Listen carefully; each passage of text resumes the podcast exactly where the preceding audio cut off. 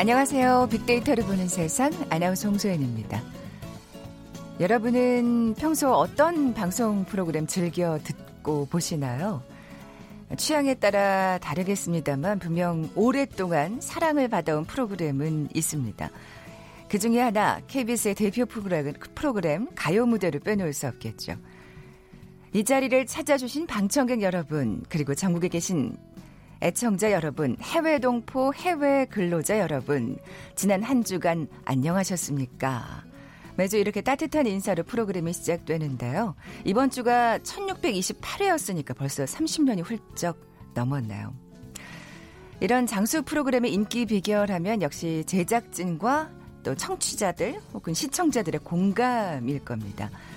요즘 관심 있는 것, 듣고 싶고 보고 싶은 얘기가 전달될 때 장수 인기 프로가 되는 게 아닌가 싶은데요. 사실 저희도 매일 아침 라디오의 가요 무대처럼 설레고 기다려지는 방송을 하기 위해서 늘 노력하고 있습니다. 애청자들께서도 공감이 되셔야 할 텐데.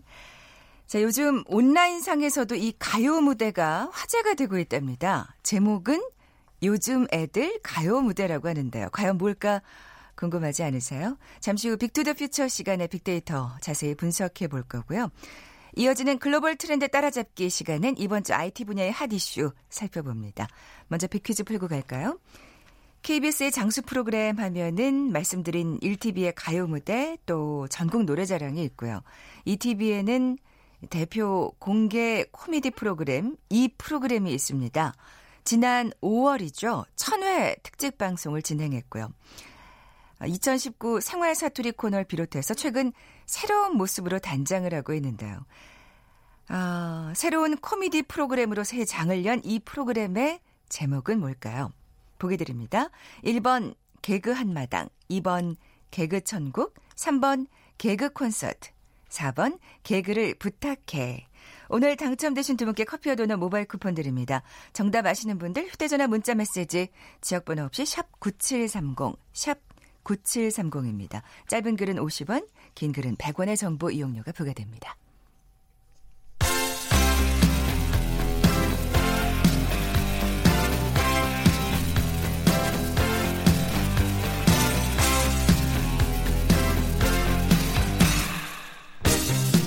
트렌드는 10년마다 반복된다. KBS 1라디오 빅데이터로 보는 세상 빅 투 더 퓨처. 최신 핫 트렌드와 복고 문화를 두루 살펴보는 시간이죠. 빅 투 더 퓨처. 빅 커뮤니케이션 전민기 팀장 나와 계세요. 안녕하세요. 네, 반갑습니다. 전민기입니다. 네. 아까 그게 제목이 뭐였죠? 요즘 애들 가요 무대. 요즘 애들이 하는 가요 무대인 건가요? 그러니까 이게 가요 무대라고 하면 사실은 뭐 한 5, 60대 분들이 좀 즐겨보고 그쵸. 40대까지도 내려갈 수 있는데 네. 지금의 한 40대 초반까지 봤던 예전의 어떤 가요 톱10이라든지 네. 이때 프로그램들. 아, 맞아요. 예. 저희 세대 때는 가요 톱10이었죠. 그러니까 30, 40대를 요즘 애들로 보면은 그들이 즐겨봤던 프로를 다시 돌려보니까 이제 요즘 애들 가요 무대라고 부르는 거고요. 아, 그렇군요. 네. 네. 지금 KBS 같은 경우는 지금 동영상 플랫폼 통해서 하루에 10시간씩 이거 예전 것들을 그냥 계속 틀어줘요. 아, 그래요? 네. 네. 그래서 1990년대 후반에서 2000년대 초반에 방송됐던 음악 프로그램, 다른 방송사 같은 경우는 지금 24시간 돌려놓고 있거든요. 그게 굉장히 큰 인기를 끌고 있고요. 응답하라 시리즈 같은 경우는 이제 레트로의 어떻게 보면 인기를 또 이끌었던 프로그램인데 네. 이때는 사실 재현한 거잖아요. 연기한 거고. 그렇죠. 근데 이거는 그때 당시 무대를 그냥 그대로 가져와가지고 계속 돌려버리는 거죠. 그래서 이번에는 좀 그 시절 그 느낌을 그냥 전달하는 게 아니라 특정 시기, 특정 인물이 활동하던 그때 그 순간을 콕 집어가지고 아예 데려다 놓은 것처럼 타임머신처럼. 특히나 음악은 뭐 전 세대의 어떻게 공통 언어니까. 그렇죠. 제가 네. 이거를 이제 추석 때 고향 내려갈 때 기차에서 봤는데 그냥 한번 봐볼까 하고 봤다가 그냥 1시간 넘게 내내 보면서 시간 내려갔습니다. 시간 가는 줄 모르고. 예. 추석에는 그 345도 스트리밍을 했다고요. 예, 원래는 이제 다른 방송국에서 1998년부터 2001년 거를 지난달 6일부터 라이브로 방송하기 시작했어요. 인기가 좋다 보니까 다른 방송국들도 이제 앞다퉈서 시작을 했고요. 이거 보면요. 뭐 전지현 씨나 김현주 씨, 김민희 씨, 김소연 씨. 지금은 사실은 이런 예능 프로그램이나 이런 데서 정말 보기 힘든 네. 그 스타들을 정말 앳된 모습으로 만날 수가 있어요. 그때만 MC하고 막 이랬던 MC도 모습. MC도 하고 예. 중간중간에 나와서 뭐 30위부터 20위 순위 소개하고 이런 데 나온단 말이에요. 그것뿐만 아니라 뭐 컨츄리 코코, 룰라, 유승준. 지금은 또 방송에서 볼 수 없는 각종 사건, 사고 때문에 그 가수들의 무대도 볼 수 있고 네. 지금 잘 나가는 뭐 임창정 씨라든지 이런 가수들의 무대까지도 함께 나오거든요. 그러니까 2030 누리꾼들은 지금 열광하고 있어요. 예전 음악들 듣다 보니까 재밌다라는 거고. 그때를 겪었던 30, 40대는 그때 그 가수들의 현재 모습을 알잖아요. 네. 그러니까 마치 그때로 돌아가서 그 가수들의 어떤 미래를 예측하는 것처럼 또 댓글을 단단 말이에요. 그런 것들이 굉장히 재밌어요. 그래서 지금 뭐 동시 접속자 수 22,000명 돌파하고 와. 오늘 봤더니 한 방송사 거는 지금 17만 명까지도 구독자가 늘었더라고요. 저도 근데 진짜 사실 한번 들어가 봐야겠다는 생각이 딱 들거든요. 그쵸. 왜냐하면 저희 때는 진짜 가요 톱10이었기 때문에 사람들이 또 재미나게 또 명칭을 붙였어요. 온라인 탑골 공원이라고. 요즘 애들 가요 무대나 온라인 네. 탑골 공원으로 불려요. 탑골 공원 지금 우리 어르신들 모이는 장소잖아요. 그렇죠. 근데 이거는 온라인상에 예전 모습을 갖다 놔서 이게 탑골 공원 같다 해서 이름 예. 붙인 거예요. 참 이름도 잘 붙이죠. 그러니까요. 그래서 채널 운영자 같은 경우는 뭐 공원 관리자나 방장. 우리 옛날에 이제 뭐 카페 같은 거 그렇죠. 했을 때 네. 방장이라고 불렸잖아요. 그래서 여기에 다양한 계층의 생각과 반응들. 요즘 세대들은 보면서 너무 촌스럽지만 재밌다. 예전에 우리의 톱스타가 이런 모습이었구나. 막 댓글 남기고요. 네. 아까 말씀드린 대로 우리 그때를 겪었던 세대는 지금 저 가수가 지금 뭘 하고 있지. 막 이런 식으로 막 남기면서. 댓글 보는 재미도 쏠쏠하겠네. 정말 저도 댓글 잠깐 봤는데 정말 천재들이 많아요. 그 짧은 한 줄로 너무나 웃긴 멘트들을 많이 쓰고 계시고요. 예. 그리고 보면서 정말 옛날 노래가 흘러나오는 공원에 모여서 수다를 떠는 것 같은 느낌이 든다. 재밌네요. 보고 있으면은 30, 40대들은 입에서 절로 나도 모르게 잊고 있던 노래들을 맞아요. 따라 부르고 있는데 예전 기억은 굉장히 생생하잖아. 요즘 건 잘 기억 못해도. 그러니까 그때 기억해보면 저도 학창시절에 테이프 하나 사면 늘어질 때까지 들으면서 그래요. 테이프에 나와 있는 뭐 소개부터 해가지고 그 가사들 쭉쭉 한 번씩 다 읽어보고 노래 그 순서까지도 다 기억나잖아요. 땡스투까지 봤으니까요. 네, 네, 네. 그래서 요즘 곡들은 외우기 힘들고 사실 부르고 싶어도 따라 못 부르는데. 아니, 그리고 어제 일도 잘 기억 안 나요. 그때 딱 틀어놓으니까 처음부터 끝까지 따라 부르고 있는 내 자신을 발견했을 때. 정말 옛날로 돌아간 기분이겠어요. 굉장히 즐겁다고 네. 하더라고요. 야, 참 정말 아니 이런 방송이 또 이렇게 사랑을 받을 줄이야 놀라운데 이게 어떻게 시작이 된 거예요? 이게 타 방송사가 올해가 그 창립 30주년이래요. 네. 그래가지고 이제 옛날 거 어떻게 활용해볼 방법이 없을까? 그러니까 방송국이 디지털 기술하고 유통 인프라 활용해서 레전드 콘텐츠 요즘에 많이 뭐 드라마 같은 거 5분으로 짧아서 보여주기도 하고 맞아요. 드라마도 그런 식이죠. 케이블 예. TV에서도 KBS 같은 경우는 예전 것들 그냥 통으로 틀어주기도 하거든요. 그런데 음악 한번 틀어볼까? 이렇게 생각이 된 거죠. 예. 그래가지고 이제 90년대 말에서 2000년대 초 위주로 지금은 라이브 방송하고 있는데 인기가 좋다 보니까 그 이전 것들, 그 이후의 것들도 지금 기획하고 있다고 하더라고요. 그래서 추석 연휴 맞아가지고 KBS나 다른 방송국도 우리도 그럼 예전 것들 한번 써보자 해가지고 계속 틀어주고 있는 거고요. 스튜디오 K, KBS는 지금 여기에서 뮤직뱅크를 5시간 연속으로 방송을 했고 뮤직뱅크도 1998년 가요 톱10 이후니까 뮤직뱅크도 이렇게 오래됐어요. 오래된 거예요. 우리가 요즘이지 하는데 네, 그렇기 네. 때문에 이 스튜디오 K 공식 트위터에 게시된 포스터 보면은 초대 MC가 류시원 씨, 7대 MC가 이나영 씨예요. 이나영 씨도 네. MC를 했었군요. 그래서 엄정화, 핑클, 재키, 터보 뭐 얼굴이 계속 등장하고 있고요. 이렇게 KBS도 했는데 반응이 좋아서 아마 지금도 어떻게 될지 모르겠네요. 아까 제가 들어가 봤더니 예. 뭐 잠시 후에 실시간 방송이 시작됩니다. 이렇게 뜨더라고요. 예. 그렇군요. 빅데이터 반응은 어떤가요? 일단 8월부터 언급이 됐고 한 2만여 건 정도 언급됩니다. 인기 가요라든지 가요 무대, 그다음에 뭐 가요 톱10까지도 저 밑에 보면 보이고요. 스트리밍, 뭐 실시간, 오빠, 고전, 소환, 댓글이 워낙 재밌다 보니까 네. 추억, 충격이란 단어가 연관어 3위더라고요. 그러니까 지금 가수들의 예전 모습을 몰랐던 사람들은 봤을 때 너무 멋있어서 또 충격을 받기도 하고 나이가 들었으니까 이분들이 예전에 이렇게 꽃미남이었어 이런 반응들 많더라고요. 그래서 긍정 감성어 보면 핫하다, 좋다, 재밌다, 유행하다, 띵곡 이게 이제 명곡을 네. 이렇게 쓰잖아요. 즐기다, 신나다, 매료되다. 부정 감성어 보면 재밌어요. 공포, 충격 이게 좀 받아들이기 힘들다라는 거고 무분별한, 뭐 마음에 들지 않는다 이런 단어도 있는데 솔직히 지금 아마 톱스타들 특히나 배우들은 그때 당시 모습 틀어주는 거 싫어할 수도 있을 거예요. 그렇지만 우리에게는 그게 굉장히 쏠쏠한 네. 추억이 되고 재미가 되죠. 물론 촌스럽게 보일 수도 있습니다만 그것도 또 나름 매력이잖아요. 뭔가 좀 인간적으로 더 보이기도 하고. 그렇긴 한데 네. 만약에 저나 홍수연 아나운서 20년 전 사진을 띄운다 생각하면 좋을 수도 있고 아닐 수도 있잖아요. 그러네요. 예, 제 생각을 못했네요. 가요보다 먼저 인기를 끌고 있는 보고 콘텐츠들 얘기도 해볼까요? 이거는 네. 계속해서 인기를 끌고 있어요. 레전드 프로그램들, 특히나 KBS 같은 경우는 크크TV라는 곳에서 유머 1번지, 쟁반 노래방 이런 것들을 틀어주고 진짜. 있어요. 예. 그리고 타 방송사에서는 뭐 순봉산부인과 웬만해선 그들을 막을 수 없다. 또 다른 방송국에서는 인어아가씨 보고 또 보고 이렇게 시대를 정말 풍미했던. 맞아요. 제목만 들어도 네. 다 무슨 프로그램인지 아는. 그때 네. 시청률 40-50% 나왔던 그래요. 것들 틀어주고 있거든요. 그래서 사실은 요즘에 많은 요구가 시트콤 부활했으면 좋겠다는데 이때 거를 이제 동영상 플랫폼 통해서 많이 마음 달래고 있고 당시 방송들은 사실 보면은 지금 기준으로 봤을 때 어떻게 저런 대사를 치지? 뭐 성인지 감수성이라든지 인권 감수성, 상대방 비하하는 것들. 허벅.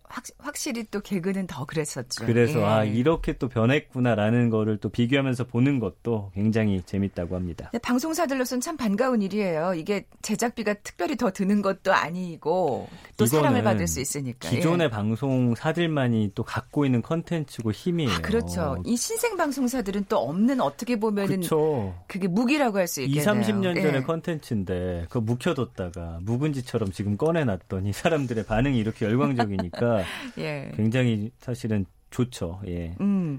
이 복고 콘텐츠의 인기가 오프라인으로도 이어지고 있다면서요. 재밌는 게요. 지금 강원 춘천에서 한 콘서트가 열리는데 이게 가요톱10 컨셉으로 진행이 된다고 해요. 그래서 당시 MC였던 손범수 아나운서 지금 퇴사한. 반가운 선배님이죠. 예, 마이크를 잡는다고 하고요. 김한선, 김원준, 박미경, 현진영. 이 가요 톱10에 정말 많이 나왔던 단골 스타들입니다. 그분들이 이제 무대를 꾸밀 예정이고 다른 방송국도 지금 7년 만에 대학가요제를 지금 부활시켜서 그렇군요. 네, 올해 이제 10월에 이제 방송을 한다고 합니다. 총 상금 한 7천만 원 정도로 해가지고 그때 당시 이제 출연했었던 가수들이 심사위원을 맡는다고 하니까. 뭐 그때만큼의 어떤 바람을 불러일으킬진 모르겠지만 어쨌든 네. 예전의 컨텐츠들이 살아나고 있습니다. 네. 뭐 아까 말씀드린 대로 방송사들로서는 이게 웬 떡이냐 뭐 이런 그럼요. 표현 쓸 수 있을 것 같고요.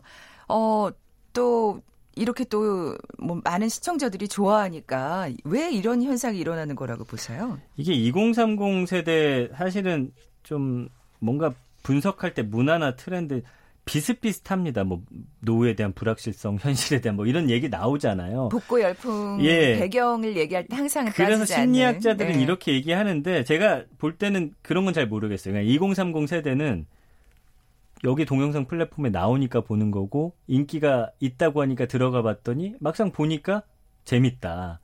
재밌다가 답인 것 같아요. 예. 뭐 그들로서는 또 새로울 수 있는 콘텐츠니까요. 예. 그래서 요즘에 이런 시사나 정치적인 사안들도 패러디를 만들어서 재미화 시키잖아요. 요즘 젊은 세대들은 결국 재밌어서 소비하는 것이기 때문에 이런 콘텐츠들이 이렇게 세대를 아우를 수 있다라고 한다면 누군가에게 재미를 주고 또 여러 세대가 함께 공감하고 또 대화를 나눌 수 있는 콘텐츠라면 조금 더 많이 활성화되면 어떨까라는 생각까지 해봤습니다. 방송사로서도 이제 뭐 플랫폼의 영향력을 확대할 수 있는 좋은 기회니까 또 마다할 리가 없고요. 포장을 어떻게 하느냐도 굉장히 중요한 것 같더라고요. 네.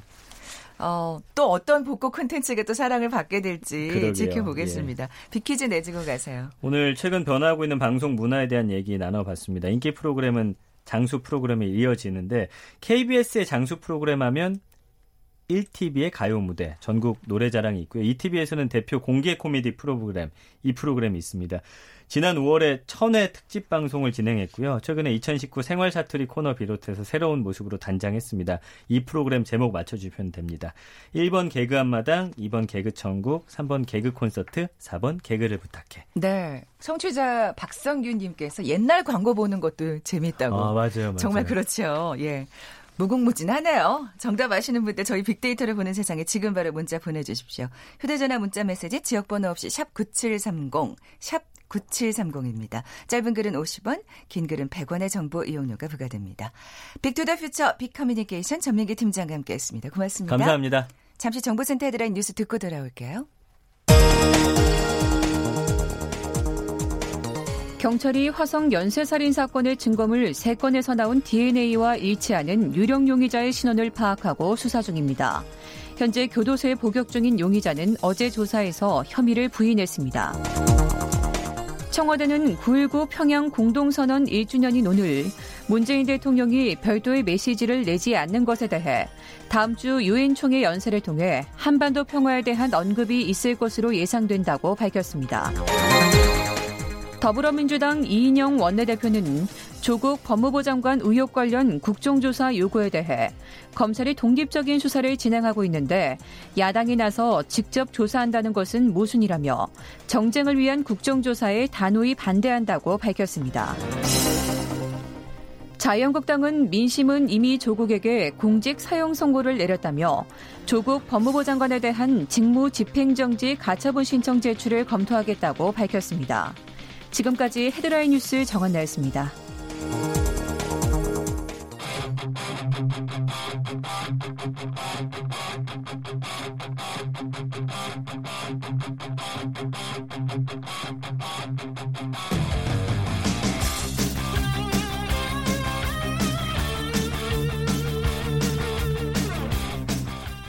궁금했던 ICT보다 다양한 소식들 재미있고 알기 쉽게 풀어드리는 시간이죠. 글로벌 트렌드 따라잡기.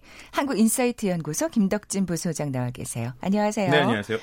자, 이번 주 화제가 된 IT 분야의 이슈부터 좀 살펴볼까요? 네, 두 가지 소식 가져왔는데요. 첫 번째는 아마존, 우리가 알고 있는 세계 최대 전자상거래 업체라고 할 수 있는 그렇죠. 이 아마존의 검색 알고리즘이 조작됐다라는 이제 이야기가 나오면서 파문이 일고 있어요. 이러면 또 이제 신뢰성이 엄청 훼손되는 건데. 그렇죠. 이제 소위 말해서 아마존한테 좋은 상품을 먼저 추천해주는 알고리즘이 있었다라는 식의 이제 이야기가 나오고 있어서 또 소비자들은 엄청 배신감 느끼죠. 화두가 되고 있고요. 또 두 번째는 최근에 그 인공지능과 관련된 여러 가지 얘기 중에 그 향후에 뭔가 독거노인이나 노인들이 많아졌을 때. 로봇과 함께 교감한다 이런 얘기 있었잖아요. 근데 실제로 국내에 이러한 소위 말하는 AI 로봇이 할머니 할아버지들과 함께할 때 실제 우울증을 낮춰주는 효과가 있다라는 연구 결과가 나와서 오늘 이 두 가지를 가져왔습니다. 저 이 뉴스 보도 봤어요. 네.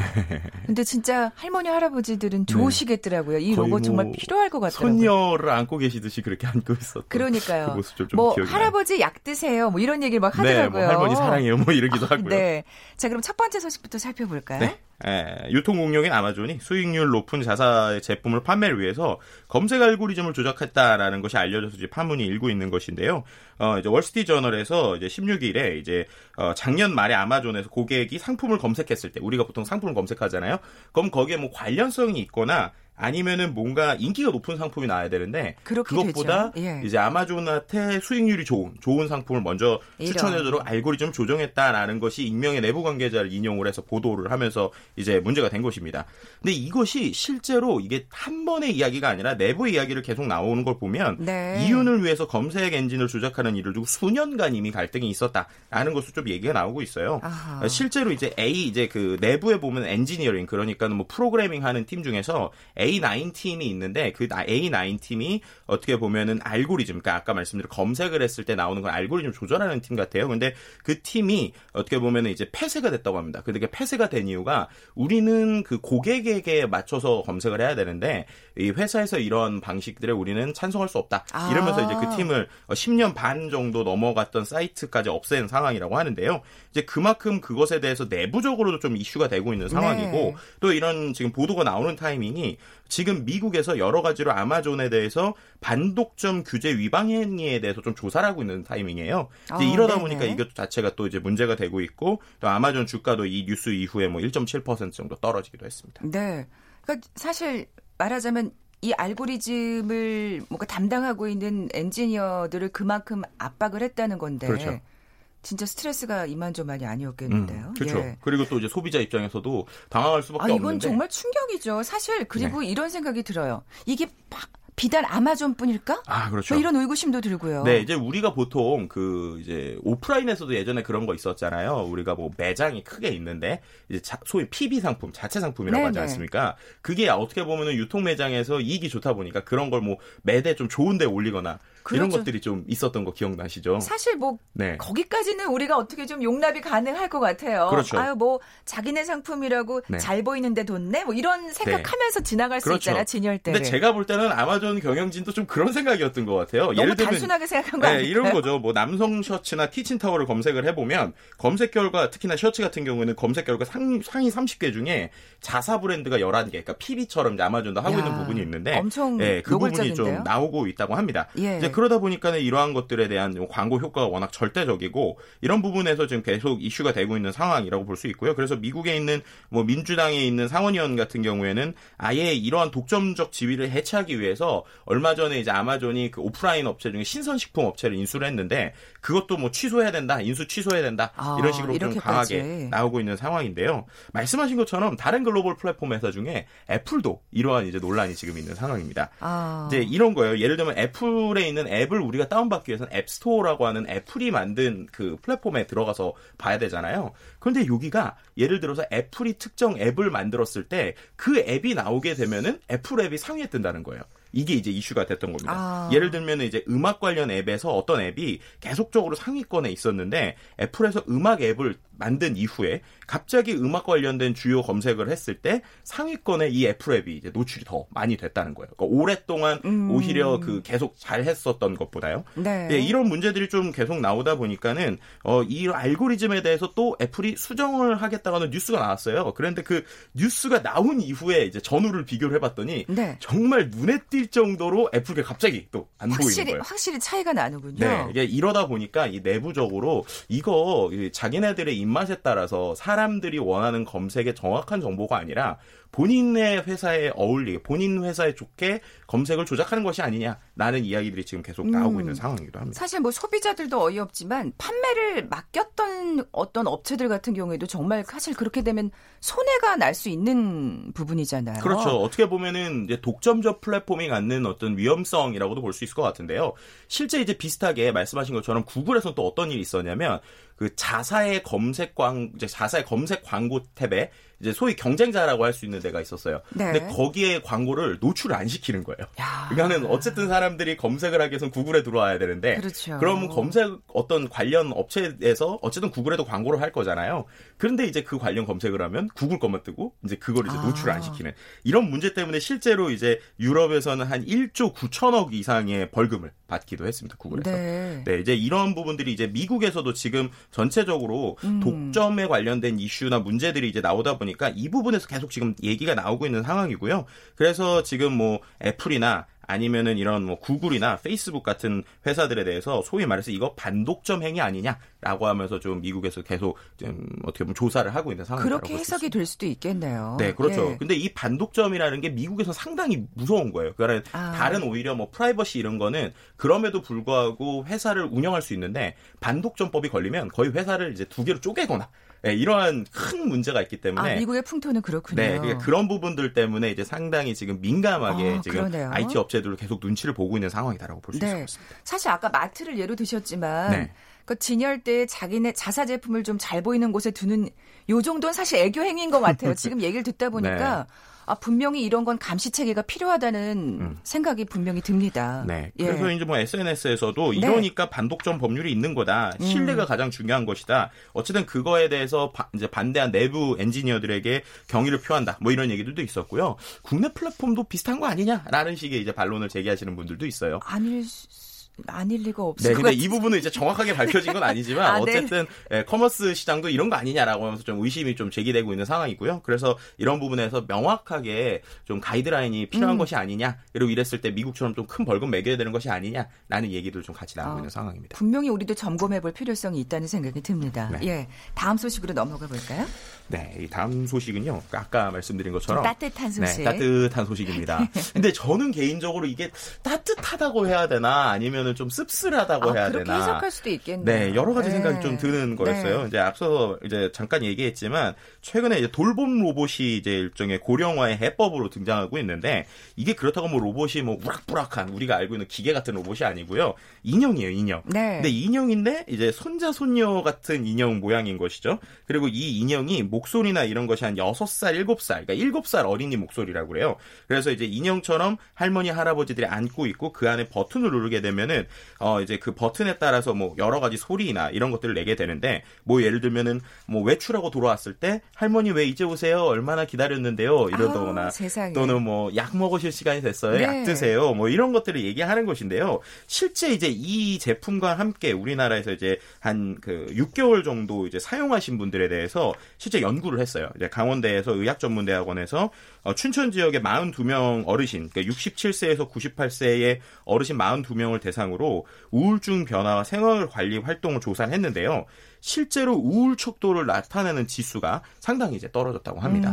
네, 그리고 또 이제 앞서서 설명드린 것처럼 생활 관리, 그러니까 약 같은 경우에 혼자 계시면 잘 안 먹게 되잖아요. 그렇죠. 근데 이 이제 손자 같은 아이가 계속 약 드실 시간이에요. 이렇게 얘기하다 보니까 그런 생활 패턴 역시도 이제 상당히 높아져서 특히나 이제 정서면에서도 긍정적인 모습들을 보여줬다라고 볼 수 있었습니다. 네, 어르신도 귀찮아서 뭐 끼니 거르시기도 하고 지금 말씀하신 대로 약 먹는 걸 또 잊어버리기도 하시는데 이런 로봇 덕분에 규칙적인 생활 습관으로 또 건강까지 챙길 수 있다면 네. 다행이지 않을까 싶은데 아까 말씀하신 대로 아유 이걸 꼭 그렇게 로봇의 힘을 빌려야 할까 생각한다면 사실 좀 마음이 아프긴 하죠. 누군가 진짜 체온이 있는 따뜻한 사람이 직접 그렇죠. 얘기해준다면 얼마나 좋겠어요. 그러니까요. 네. 이게 좀 안타까운 게 손자, 손녀처럼 착각하시는 게 아니라 손자, 손녀라고 믿고 싶은 거다라고 이제 얘기들을 좀 하시더라고요. 아, 그럼에도 네. 불구하고 이제 계속 뭐 40년 만에 사랑해요라는 얘기를 들었다. 뭐 이런 분들도 계셔서 아이고, 네. 좀 여러 가지 좀 생각이 들긴 하지만 어쨌든 너무 의존하면 안 되지만 어쨌든 좀 현실적인 대안 아닌 대안이 되고 있다라는 것에 한편으로 좀 씁쓸하기도 한 생각도 좀 들은 것 같습니다. 네. SNS 반응들은 어때요? 네. SNS 좀 비슷한 것 같아요. 사람이 못한 걸 인공지능이 하네요. 사람이 뭘까요? 뭐 이렇게 얘기도 했고 뉴스를 보는데 좀 먹먹해지기도 하는데 나이와 관계없이 역시 가장 큰 고통은 외로움인 것 같다. 외로움을 달래줄 것이 힘이 되는데 인형이라도 도움이 되는 것 같다라는 얘기도 있었고요. 한편으로는 이런 인형들이 좋은 말만 해주거든요. 네, 그러다 보니까 이런 인형하고 너무 친해지면 진짜 사람들이 예를 들어서 싫은 말 하는 거 더 안 들으시라는 거 아니야? 라고 하는, 그렇게 하면 의존도가 높아지는 것이 아니야? 라고 하는 일종의 반론을 제기하시는 분들도 있었습니다. 그런 역효과나 부작용도 또 생각을 해봐야 되겠네요. 네. 어떻게 생각하면 그냥 어느 정도 서비스 기능에 그쳐야 되는데 이게 또 도가 지나치게 되면 너무 의존하시게 되면 또 걱정스러운 일이 발생하지 않을까 또 그런 생각도 듭니다. 예, 지금까지 글로벌 트렌드 따라잡기 한국 인사이트 연구소 김덕진 부소장과 함께했습니다. 고맙습니다. 네, 감사합니다. 커피와 도넛 모바일 쿠폰 받으실 두 분입니다. 정답은 3번 개그 콘서트였죠. 8334님. 참 재밌어요. 박성호의 뮤직 토크, 강성범의 수다맨, 김병만의 달인이 그립습니다. 아, 이런 것도 또 다시 스트리밍 서비스가 있으면 좋겠는데요. 그리고 802 하나님도 3번 개그 콘서트 정답 보내주셨어요. 저는 내일 11시 10분에 다시 오겠습니다. 고맙습니다.